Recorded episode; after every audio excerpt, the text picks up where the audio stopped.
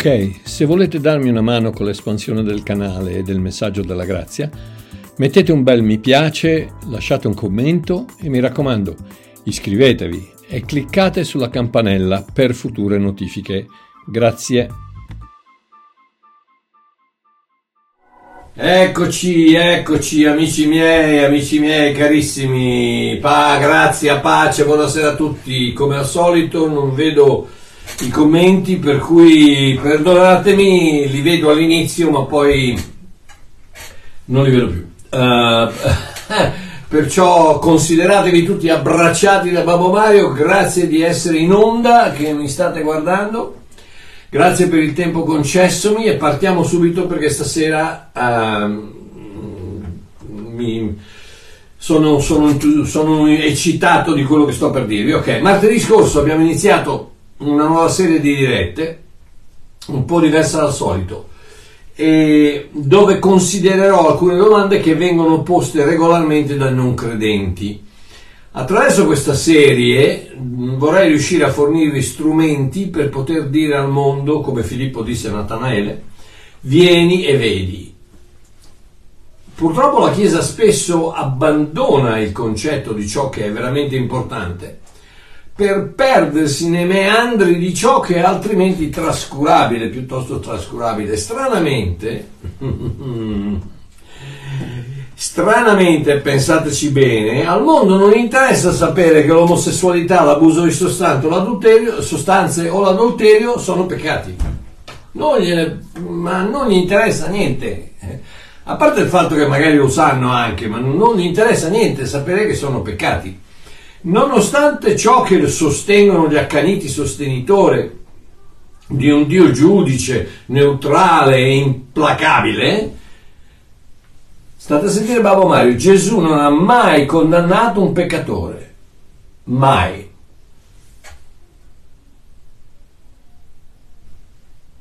Non ha mai peccato. Giovanni 3,17 fra tanti, fra tanti altri versetti, dice Dio non ha mandato il proprio figlio nel mondo per condannare il mondo, ma finché il mondo sia salvato per mezzo di lui. Non l'ha mandato per condannare, quindi Gesù non ha mai condannato un peccatore. Controllate nella, nella, nella, nella Bibbia e vedrete che Gesù non ha mai condannato un peccatore. Quando, è stato duro, quando è stato uh, severo, è stato con i religionisti, non con i peccatori. Oh, il mondo, am- amici miei, non ha bisogno di poter descrivere i nove doni dello Spirito, i dodici apostoli, le dieci piaghe d'Egitto e neppure i dieci comandamenti. Primo perché ha, i dieci comandamenti non hanno niente a che vedere con noi, ma anche perché la maggior parte dei cristiani che afferma che bisogna obbedirli non sanno neanche elencarli che, che, che, che barzelletta, eh? ti dicono no perché noi dobbiamo obbedire la legge, perché dobbiamo obbedire i dieci comandamenti e qual è il settimo comandamento? Qual è? E il terzo? E cosa ha fatto la Chiesa, la Chiesa romana cattolica che siccome uno dei comandamenti dice di non fare le statue di Dio, di, le figge di Dio eccetera eccetera, loro l'hanno tolto e hanno, e hanno, hanno diviso il decimo in due, così so. Se no, eh, se no rimanevano con nove comandamenti, scusa, invece hanno, hanno diviso il decimo in due, ne hanno fatti due da uno e hanno tolto il secondo comandamento. Ok. Il mondo non vuole sapere se una donna può fare il pastore, se deve mettersi il velo in, testa, in testa, se può parlare durante un culto o se deve sottomettersi completamente al suo marito. No, il mondo vuole sapere cosa ci faccio su questa terra. Chi ha creato Dio? Da dove viene Dio? Cosa succede dopo la morte? Cosa vuol dire essere salvati? Perché dite che il cristianesimo è l'unica religione che è valida? O perfino, come la domanda che, che facciamo stasera, se Dio è davvero così buono come dite voi cristiani, come mai c'è così tanta sofferenza nel mondo? Sì, perché che lo ammettano o no, ognuno di noi prima o poi si chiede, è possibile che questi 70, 80, 85, 90 anni di vita su questo pianeta siano davvero tutto ciò che conta? E cosa succede dopo la morte? C'è un vuoto enorme che Dio stesso ha messo nel petto di ogni essere umano, come dice Ecclesiaste 3:11, che dichiara che Dio ha messo la nozione dell'eternità nel loro cuore, senza però che gli uomini possano capire l'opera compiuta da Dio dal principio alla fine che è, bellissimo. Salomone era, eh, quando ha scritto l'Ecclesiaste era in una, in una depressione tremenda, in, nel peccato tr- più, più, più, tr- più, tremendo, eppure scri- ancora aveva abbastanza spirito di Dio su di lui da poter esprimere queste cose. Dio ha messo nel, nel cuore di ogni uomo la nozione dell'eternità. Sappiamo che c'è qualcosa di più di questi 60, 70, 80, 90 anni dico 80-90 perché io ne ho già 76, quasi 80, quindi ci metto anche i 90. Vediamo un po', signore. Ma, ehm, e poi dice però, dice, senza però che gli uomini possano capire l'opera compiuta da Dio dal principio alla fine. In altre parole, c'è la nozione dell'eternità, ma non la capisci. Non, nessuno la capisce l'eternità. Vai a chiedere ai cervelloni de, de, de, delle università, delle accademie, di, quelli con, con la testa grossa così, vai a chiedere cos'è l'eternità e grilli. Non lo sanno, non lo sa nessuno. Nessuno ti può spiegare l'eternità, nessuno ti può spiegare l'infinito, nessuno ti può spiegare cos'è energia. No, Marchiò, l'energia la, si può misurare, si può... non ho detto se la puoi misurare, ho detto cos'è, cos'è l'energia, cos'è, cos'è. Spiegami. No, è, è, è una, cos'è? Cos'è l'eternità? Cos'è? Ed è meraviglioso quello che dice Salomone, che c'è la nozione di queste cose, c'è la nozione dell'infinito, la nozione dell'eterno, ma non riusciamo a capirle.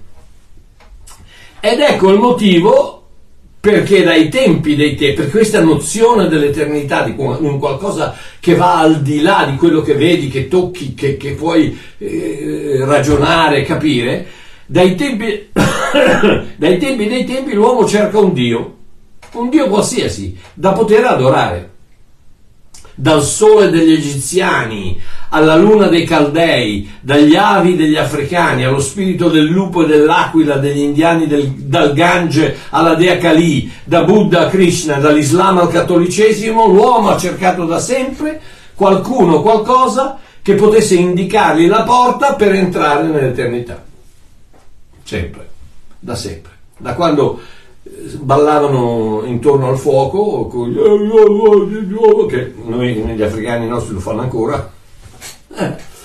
Eppure solo Gesù Cristo può farlo, indicarti la porta dell'eternità, perché solo Gesù Cristo può riempire quel vuoto che Dio stesso ha creato con l'unico scopo di farsi trovare dall'uomo.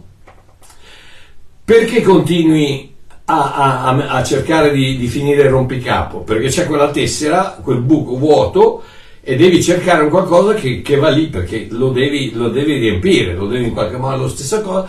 Cerca, l'uomo cerca di chiudere quel vuoto dai tempi dei tempi, è un bisogno ancestrale che ogni creatura vivente ha di trovare un significato per questa vita. E che soddisfiamo attraverso la ricerca di qualcosa o qualcuno di più grande di noi che possa riuscire a calmare quel vuoto, a colmare quel vuoto, che quasi incoscientemente cerchiamo ogni giorno di riempire con soldi, sesso, fama, conoscenza, droga, piacere o semplicemente con la creazione di un nostro Dio su misura. Optional. Che sia un avatar, dei cristalli, un concetto strano, i, gli alieni, o l'universo stesso. Oggi va di moda dire che l'universo si è creato da solo. Ma rendetevi conto che siamo solo noi cristiani, siamo solo noi cristiani ad avere la risposta e ad avere i mezzi per poterlo chiudere, quel vuoto, per poter chiudere quel vuoto. Siamo solo noi che possiamo, possiamo presentare quella tessera, quell'unica tessera che chiude quel vuoto che Dio ha messo lì della conoscenza dell'eternità. Romani 10,14, parafrasata, dice: Come potrà il mondo invocare colui nel quale non ha creduto? E come farà il mondo a credere a colui del quale non ha mai sentito parlare? E come potranno gli uomini sentirne parlare se non c'è chi lo annunci? Ed ecco la chiave di tutto, l'annuncio. il Vangelo. Non, non, la religione, non il libro di regole, non i dieci comandamenti, no, il Vangelo. Il Vangelo contiene la sua natura, la sua, la, la sua natura nella sua definizione. Vangelo in, in, nel greco originale la parola Euangelion, Euangelion che vuol dire buona notizia. Io vuol dire buona, Angelion vuol dire messaggio o notizia. Quindi Euangelion, Vangelo o Evangelo vuol dire buona notizia. È buona notizia. Non, non eh, se Dio ti becca ti manda all'inferno, quella è una cattiva notizia, una brutta notizia. Uh, non, non, Dio ti ripaga con quello che ti meriti, no, quello è quello che dicono tutti. No? no, la buona notizia è quello che tutto è compiuto. Gesù dalla croce ha detto tutto è compiuto, che siamo salvati per grazia attraverso la fede. La grazia offre la salvezza eterna, la vita eterna, il perdono eterno, la fede dice grazie. E basta, quella è la buona notizia. Una notizia è qualcosa che si annuncia, non qualcosa che si fa. La religione, il religionismo ti dice fai, fai, fai, fai, fai, fai, fai, fai, fai, fai, fai, la grazia ti dice fatto. Annuncia fatto.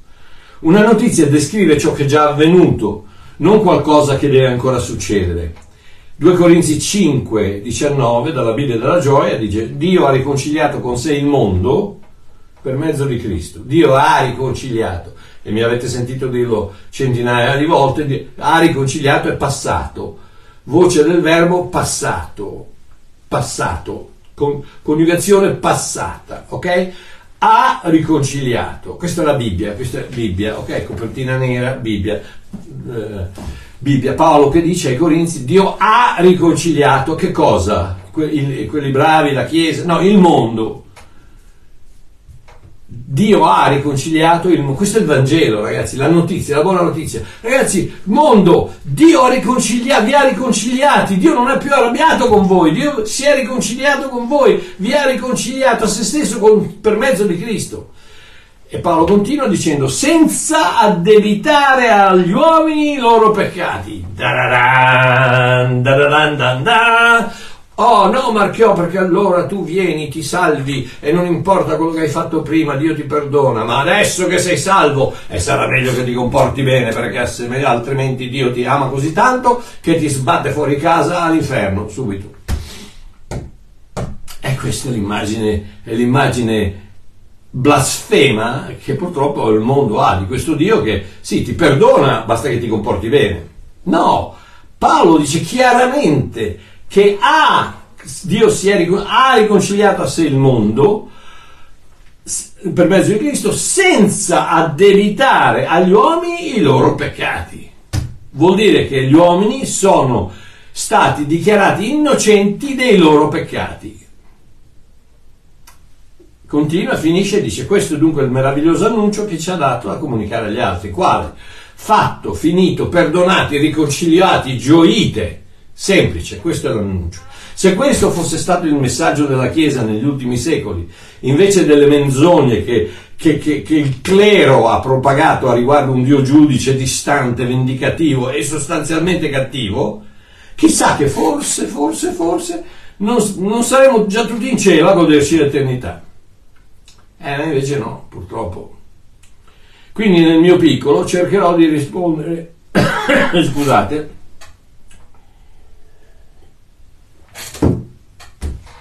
cercherò di rispondere ad alcune di queste domande che sono a dir poco cardinali e che possono ricevere una risposta unicamente attraverso questa buona notizia chiamata Vangelo. Oh, stasera la terza puntata della serie, la domanda è, se Dio è davvero buono, perché c'è così tanta sofferenza nel mondo? È vero o no? È una delle domande principali che, fa, che si fa al mondo. Ascoltate eh, guardate sui canali YouTube eh, quelli che parlano con i, con, i, con i, non credenti, eccetera, eccetera, e prima che passino 30 secondi c'è qualcuno che dice no, perché se ci fosse Dio e fosse buono non ci sarebbe così tanta sofferenza al mondo. Oh, prima di tutto cerchiamo di stabilire perché la sofferenza esiste. E vi prego, vi prego Ascoltatemi, la mia intenzione non è assolutamente quella di trattare con sufficienza il dolore di chi sta, sta attraversando una tragedia o ne è appena uscito. proponendo un versetto biblico che dovrebbe aggiustare tutto. Non sono qui per dare risposte superficiali o arroganti, sono qui semplicemente per annunziare la presenza dell'arcobaleno nel mezzo della tempesta, l'appropinquarsi dell'alba nel profondo della notte, l'esistenza di un forse in un mare di assolutamente no, la realtà di una speranza quando tutto ciò che si riesce a vedere è disperazione. L'ultima cosa che voglio fare è far credere che esista una formula per sottrarsi al dolore. No, non esiste. Queste sono le bagianate galattiche dei, dei, dei predicatori di oggi che se, se, vieni, se, se, accetti Cristo, vieni nella mia chiesa, vai a fare la, la scuola biblica e paghi la decima, non, non, hai più una malattia, eh, vinci all'otto le fortune, ti compri la, la, BMW, due Mercedes, la casa in montagna e non paghi più le tasse. Sì, quelle sono purtroppo, eh, io faccio sarcasmo, ma sono purtroppo le promesse che ti fanno soprattutto quel gruppo di predicatori che viene dall'America e che ha influenzato, tristemente influenzato, i nostri bravi pastori, semplici pastori italiani, che per cercare di, di, essere, di rimanere a galla e di rimanere alla moda, ogni tanto ragazzi scusatemi, imitano i pastori americani. Oh. L'ultima cosa che voglio fare è appunto far credere che esista una formula per sottrarsi al dolore o una miscela magica che riesca ad asciugare le lacrime. No, non Babbo Mario. Ma questo è ciò che penso.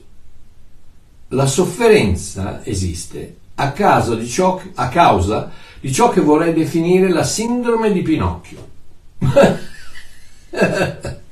la sindrome di Pinocchio. Cos'è questa sindrome SDP, sindrome di Pinocchio?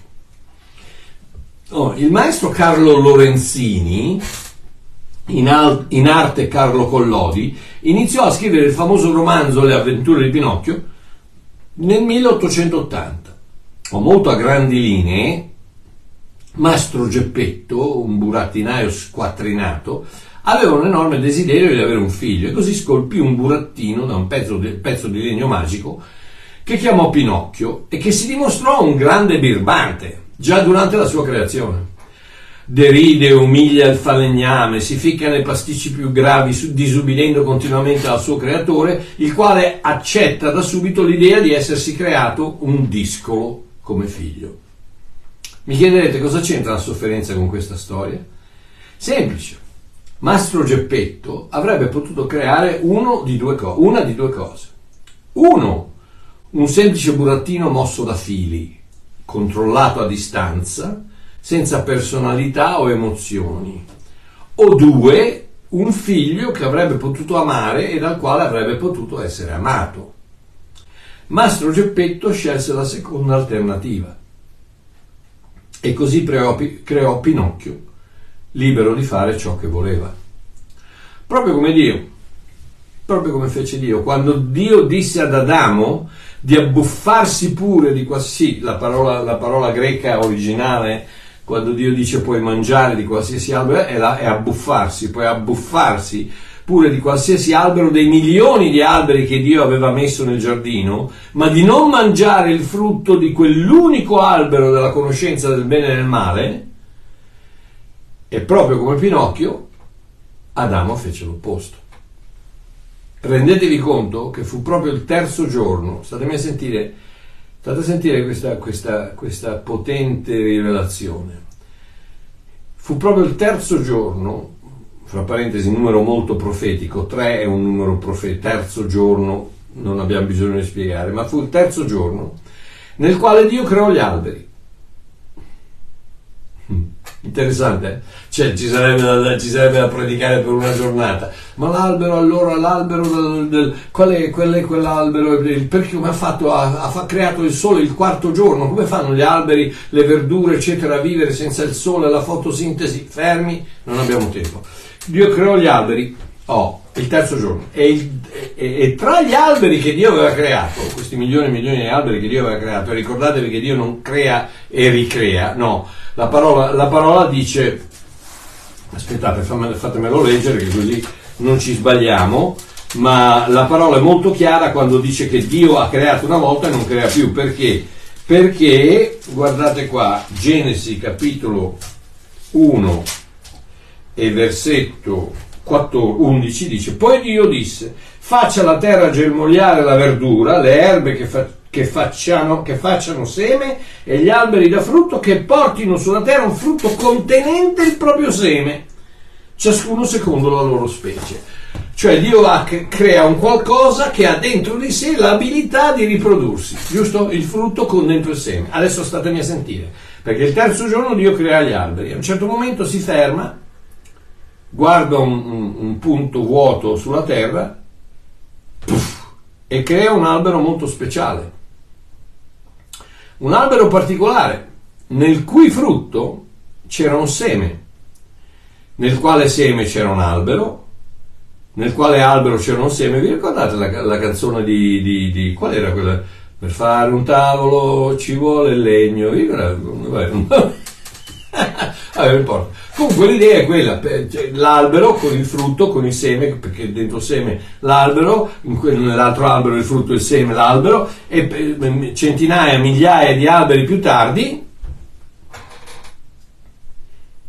sarebbe nato un albero particolare dopo diversi millenni, che un soldato romano avrebbe abbattuto e dal quale avrebbe ricavato un patibulum, il pezzo trasversale della croce sulla quale Gesù sarebbe morto. State a sentire Babbo Mario, Dio lo sapeva benissimo che quando ha creato quell'albero, in quell'albero c'era il seme, il frutto, il seme, il frutto, l'albero, il seme, il frutto, l'albero, il seme, il frutto, l'albero. c'era in, in, in, in dimensioni pre, pre, preconcezione c'era, c'era la croce, c'era l'albero dalla quale il soldato romano avrebbe tagliato il patibulum, che è il pezzo trasversale della croce. E Dio lo ha creato lo stesso, pur sapendo che stava creando lo strumento con il quale Gesù sarebbe stato crocifisso. Grazie è, è, è, è incredibile. Romani 5,8 dice: Dio manifesta il suo amore verso di noi in questo, che mentre eravamo ancora peccatori, Cristo è morto per noi. Dio vede quell'albero il terzo giorno, prima che, prima che Adamo pecchi, ma Dio sa benissimo quello che sta succedendo, quello che deve succedere perché è eterno. Crea l'albero dal quale arriverà il, il, il, modo per poter salvare il peccato di Adamo che ancora non è stato, non è stato com, eh, commesso. Ragazzi, che meraviglia, che meraviglia. Questa è l'enormità dell'amore di Dio, pur sapendo che la scelta sbagliata di Adamo avrebbe prodotto una morte atroce per suo figlio, lo lascia lo stesso libero di farlo, libero di farla. Ecco perché possiamo dedurre che fu proprio l'amore del creatore a dare vita a una creatura che sarebbe stata libera di scegliere e di sbagliare nelle sue scelte. Proprio come Geppetto avrebbe potuto produrre un burattino vero e proprio, fatto solo di legno, non c'era, non c'era nessun problema, lui voleva, voleva, era un burattinario, poteva fare questo burattino di legno, senza cuore, senza sentimenti e senza la libertà di esprimere il suo amore per lui. O no! Ma alla fine decise di creare invece un quasi bambino libero di amare o di rigettare, di restare o di andare, di abbracciare o abbandonare. Nello stesso modo Dio avrebbe potuto creare Adamo come un robot, programmato in modo tale da ripetere ad infinito, ad infinito ti amo, ti amo, ti amo, ti amo, senza il minimo libero arbitrio di poter decidere o capacità di poter scegliere se amare il suo creatore o no. E ricordate, ricordate questo, che la, la chiave, la spina dorsale, il succo, il nucleo, la sintesi, l'essenza dell'amore è l'altruismo. Cosa voglio dire? Voglio dire che l'amore non può esistere se non è basato sul bene della persona che si ama, niente di più, niente di meno. Non venitemi a dire che l'amore è il sesso e la, quella roba, quella porcheria che fa vedere Hollywood questi giorni. No, l'amore è quella cosa che dà, non prende. Il momento che l'amore prende non è amore. L'amore è basato, l'essenza dell'amore è l'altruismo, è fare qualcosa per il bene dell'altro. Punto e basta. Ecco perché quando, quando le persone mi dicono, eh ma Marchiò no, no, non la amo più, non l'hai mai amata. Scusa, perdonami, eh, lo so che sono cose che non, non dovrei dire perché... Però se mi, se mi dici che non la ami più vuol dire che non l'hai mai amata che quello che avevi era desiderio, era voglia di avere un amico, un'amica, una compagna, un compagno, una, una madre, un padre, eh, avevi bisogno di, una, di, una, di, qualcuno nel tuo letto che ti riscaldasse le lenzuola, eh, eh, ma non avevi amare, perché l'amore, l'essenza dell'amore è quella di fare tutto per l'altro, incluso morire. Eh, ma allora Marchiocco l'amore non esiste. Sì che esiste, come no? Esiste sì. Non solo quello di Dio e di Gesù, ma con, per grazia di Dio io sono 52 anni che sono sposato con l'amore della mia vita. E sì, darei la mia vita per lei, per Celeste. Perché? Perché quello, l'unico amore che esiste è quello che desidera il bene dell'altra persona. L'amore non può esistere se non è basato sul bene della persona che si ama. E parte di quell'amore è proprio la decisione, è proprio la, la, la natura di non forzare le mie decisioni, l'assicurazione di non cercare di controllare le mie azioni, la promessa di assolutamente non tentare di dominare la mia vita. Ed ecco perché il Dio del religionismo non può essere un Dio valido, perché quel Dio, il Dio del religionismo, definitivamente forza le nostre decisioni, dicendoci che se non facciamo ciò che ci dice di fare, ci abbandona. Prendete un attimino un, eh, un esempio fra marito e moglie Scusatemi, ma eh, ogni tanto mi arrivano di quei, di quei, commenti, ragazzi, che mi fanno rabbrividire. No, io non, non, posso dirgli ti amo perché sì, io amo i miei figli e i miei nipoti, ma mio marito non lo amo perché so cosa vuol dire l'amore per lui. Ma facitemi un piacere. Ma allora cosa vi siete sposati a fare? Ma non vi sposate! Perché alla fine andate a finire a vivere una vita miserabile con una persona che non amate. Vabbè, no. e, eh, ritorno, non sto cercando di semplificare delle tragedie che, che durano da dieci anni, da vent'anni, io sto soltanto dicendo quello che penso, ok? Poi prendetelo con un pizzico di sale, ma se, se sentite quello che sto, vi, sto dicendo, vi sto dicendo, c'è sempre, non possiamo tornare indietro a creare un nuovo inizio, ma possiamo operare oggi per creare una nuova fine. Il passato non lo possiamo cambiare, ma il futuro lo possiamo cambiare nel presente. E quindi incominciate se volete, se no, non, se no io, quante volte l'ho detto, dico ragazzi, ma, ma cosa, andate, cosa, andate, a fare avanti con questo stillicidio eh, ogni giorno che casca la goccia del, dell'amarezza, della tristezza, della solitudine? Ma, ma lasciare, separatevi, ma, ma eh, oh, Marchiò, ma dici che si, sì, separatevi. Almeno, almeno mm, potete andarvi a fare una passeggiata da soli. Cosa vi devo dire? L'amore è molto semplice, l'amore si alza la mattina e dice cosa posso fare per te, per renderti felice. E chiaramente, e chiaramente come Dio l'ha, dise- l'ha, l'ha, l'ha disegnato, dovrebbe funzionare da tutte e due le parti. Ed ecco la bellezza, la meraviglia di quella cosa che per grazia di Dio io ho ricevuto con mia moglie. Io cerco di renderla felice, lei cerca di rendermi felice. Ci riusciamo sempre? No, assolutamente no, chiaramente. ma ci proviamo ed è quello il motore che ci motiva ad andare avanti ed è, ed è quello il motivo per il quale sia io che lei siamo innamorati eh, pazzamente dopo 52 anni, dopo 50, 54 anni che la conosco. L'ho conosciuta nel 1969, 54 anni che, la, che conosco mia moglie e che ne sono innamorato. Ok, andiamo avanti. Quindi quel, quel, il Dio del religionismo non è un Dio valido perché cerca di controllare le nostre azioni con una serie di preghi, pre, premi e castighi e definitivamente domina la nostra vita in quanto che risponde alle nostre richieste solo e unicamente se lo compiacciamo. Quante volte avete sentito dire che senza fede non si può, non si può far piacere a Dio? È vero, giusto?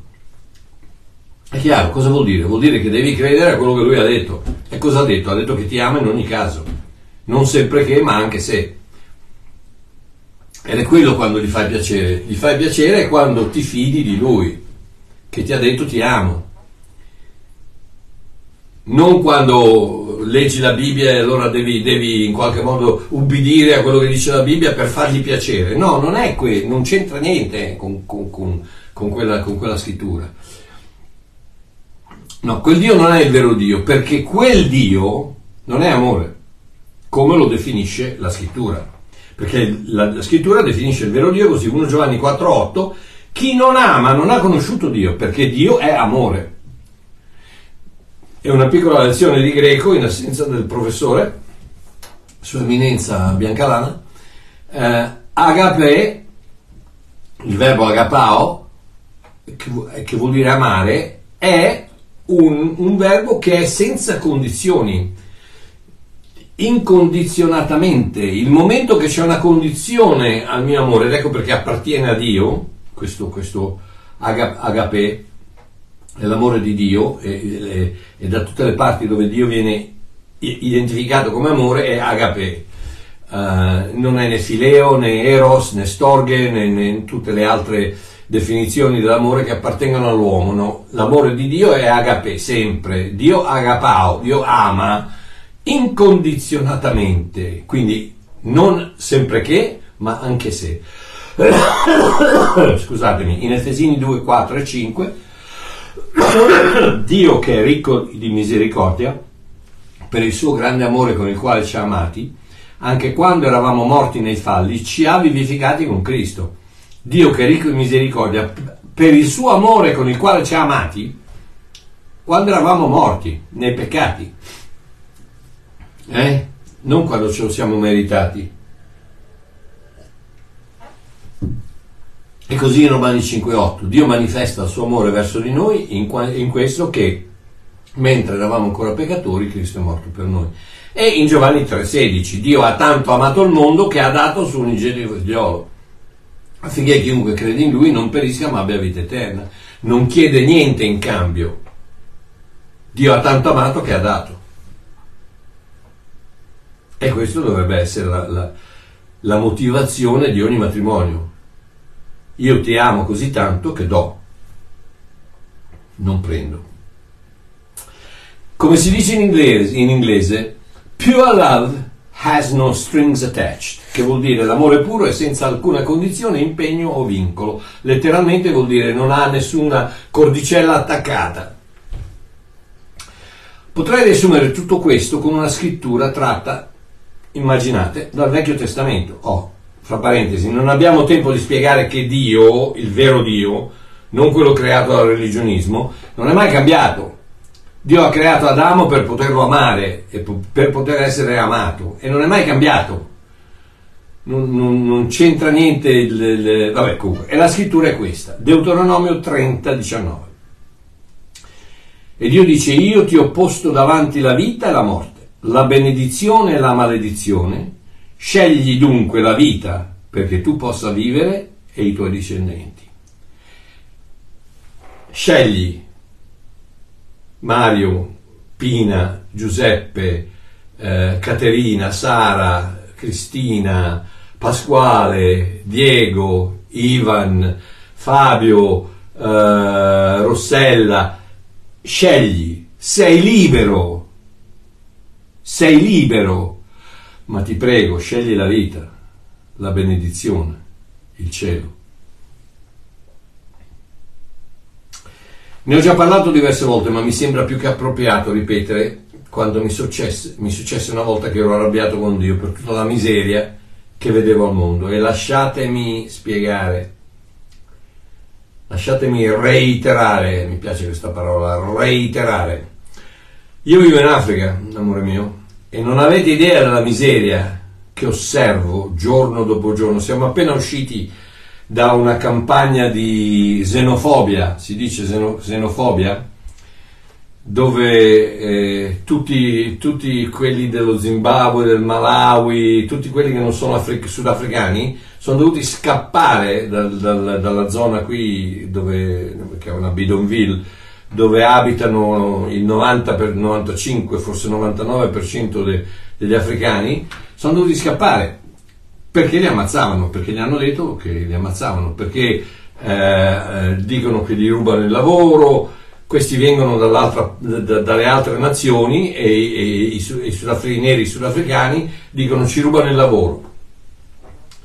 Poi non voglio entrare, loro lavorano meglio dei sudafricani, ecco perché un, un, datore di lavoro preferisce scegliere uno dello Zimbabwe o uno del Malawi piuttosto che uno del, del, del, del Sudafrica. Perché? Perché sono meno pigri, hanno una be- una, una, un'attitudine diversa. Comunque, lasciamo perdere. Ma siamo appena usciti da una cosa del genere, una miseria, ragazzi. Arrivata, sono andati la polizia alle varie chiese, eccetera, eccetera, l'hanno presi, l'hanno portati via e li hanno messi nelle chiese, nelle stazioni di polizia, nelle, nelle fabbriche, eccetera, eccetera, hanno, per, per poterli proteggere. La mattina dopo, quando sono tornati a casa, era sparito tutto, tutto, letto, letto, cucina, televisore, perché vivono nel, nelle baracche fatte di lamiera, ma c'è il televisore, eh, tutto, gli hanno rubato tutto. E questa è l'Africa. Quindi so cosa vuol dire la miseria. E questo popolo ne soffre grazie all'immensa perversità, alla fama di potere di, di questi lerci criminali politici che rubano il pane alla loro gente e alla totale disumanità che esiste su questo continente e che è la causa di così grande cattiveria, intensa povertà e così tanta, tanta, tanta sofferenza. Ma appunto ero arrabbiato con, come lo sono adesso, però ho, ho imparato la, la lezione più che una volta. E gli dissi, ma cosa ti ha preso quando hai creato l'uomo? Ma cosa ti sei fumato quando hai creato Adamo? Ma chi te l'ha fatto fare? Ma perché? Non sapevi che ti avrebbe deluso, che ti avrebbe tradito, che ti avrebbe ferito, che ti avrebbe crocifisso, alla fine ti avrebbe ucciso? E mi ricordo appunto che quando ho fatto quella domanda eh, ero, ero, molto giù, molto triste. Ancora, ancora oggi, ragazzi, mi guardo intorno e vedo tutta questa tristezza, questa confusione dei gen, dei, dei, dei, dei sessi, dei gender, della politica, della corruzione, del, della porcheria, del, de, de, de, della violenza, della criminalità, del, della corruzione, di, l'erciume che c'è in questo mondo è incredibile. È incredibile. E, e, e io dico, ma, ma, ma, ma signore, ma Vuoi dirmi che non lo sapevi? Non credo, giusto? E l'hai fatto lo stesso.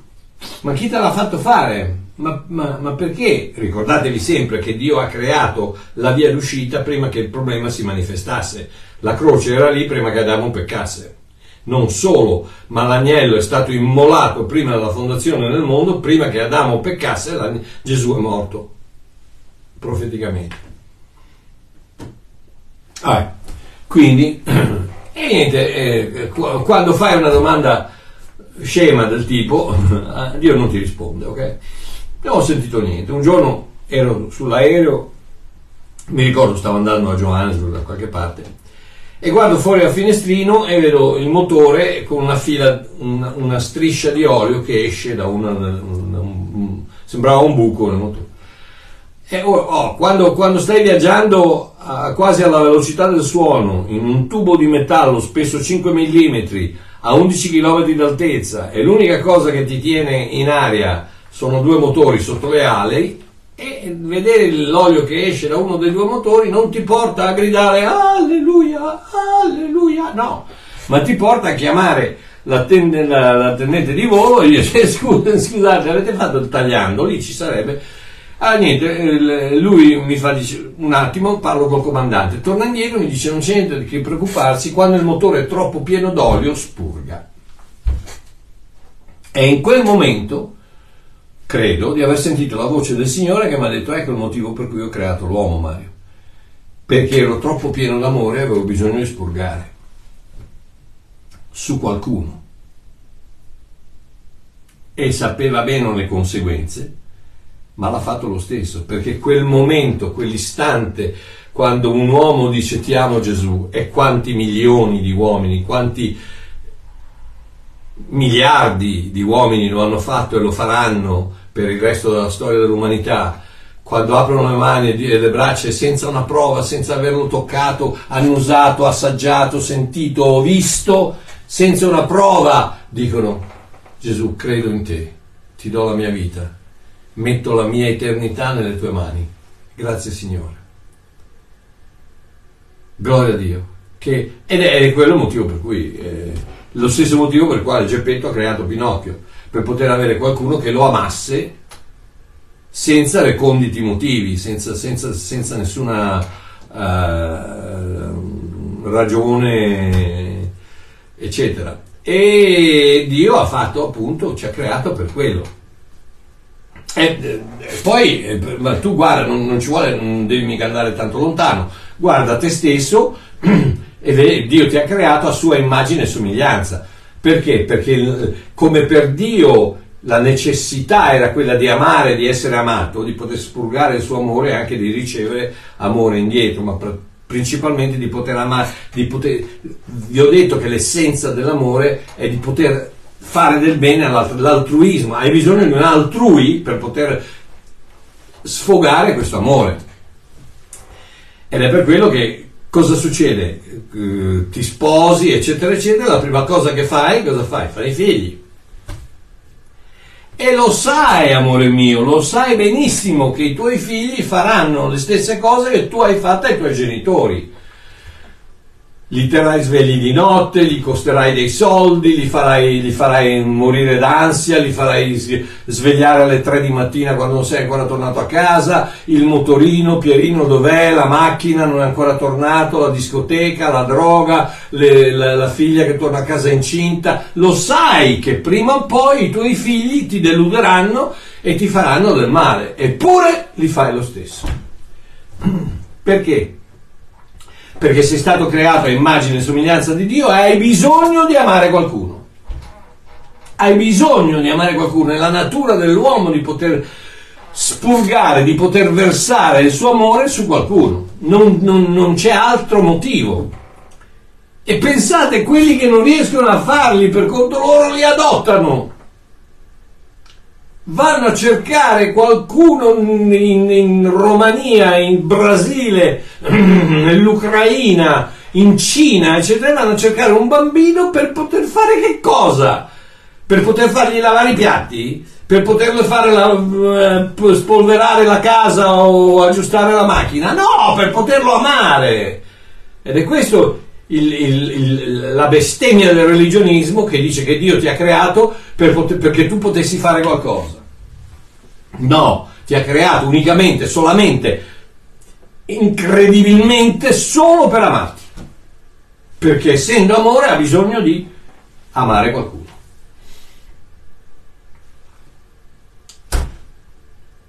E, e, quando i figli se ne vanno di casa, cosa fai? Compri un cane. Perché? Perché hai bisogno di amare qualcosa, qualcuno. E, se non puoi avere un figlio, eh, in qualche modo devi riversare il tuo amore su qualcuno. Ci sono quelli che cominciano le piante, i pesciolini rossi. Proprio come Dio abbiamo bisogno di poter amare qualcuno. E questa è, è, è, la chiave dell'amore e questo è la, la, il motivo della sofferenza. Perché per poter amare Dio aveva bisogno di creare Adamo libero di peccare e quindi creandolo libero di peccare e quindi di, di, di prendere il, il, di, di, mangiare il, il frutto della, della conoscenza del, del, bene del frutto dell'albero della conoscenza del bene e del male l'ha creato libero, libero arbitrio. Quindi l'ha creato pur sapendo benissimo. Lo ha amato e lo ama anche se non sempre che. Ma marchiò allora questa sofferenza. Una volta che abbiamo capito il motivo per il quale la sofferenza esiste, l'amore di Dio che ci deve lasciare liberi di scegliere, la risposta alla nostra domanda iniziale, se Dio è davvero buono perché c'è così tanta sofferenza nel mondo, diventa abbastanza semplice da proporre.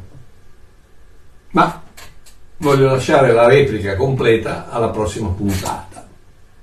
Mi raccomando, non mancate perché prossima puntata vi spiegherò meglio la risposta a questa domanda.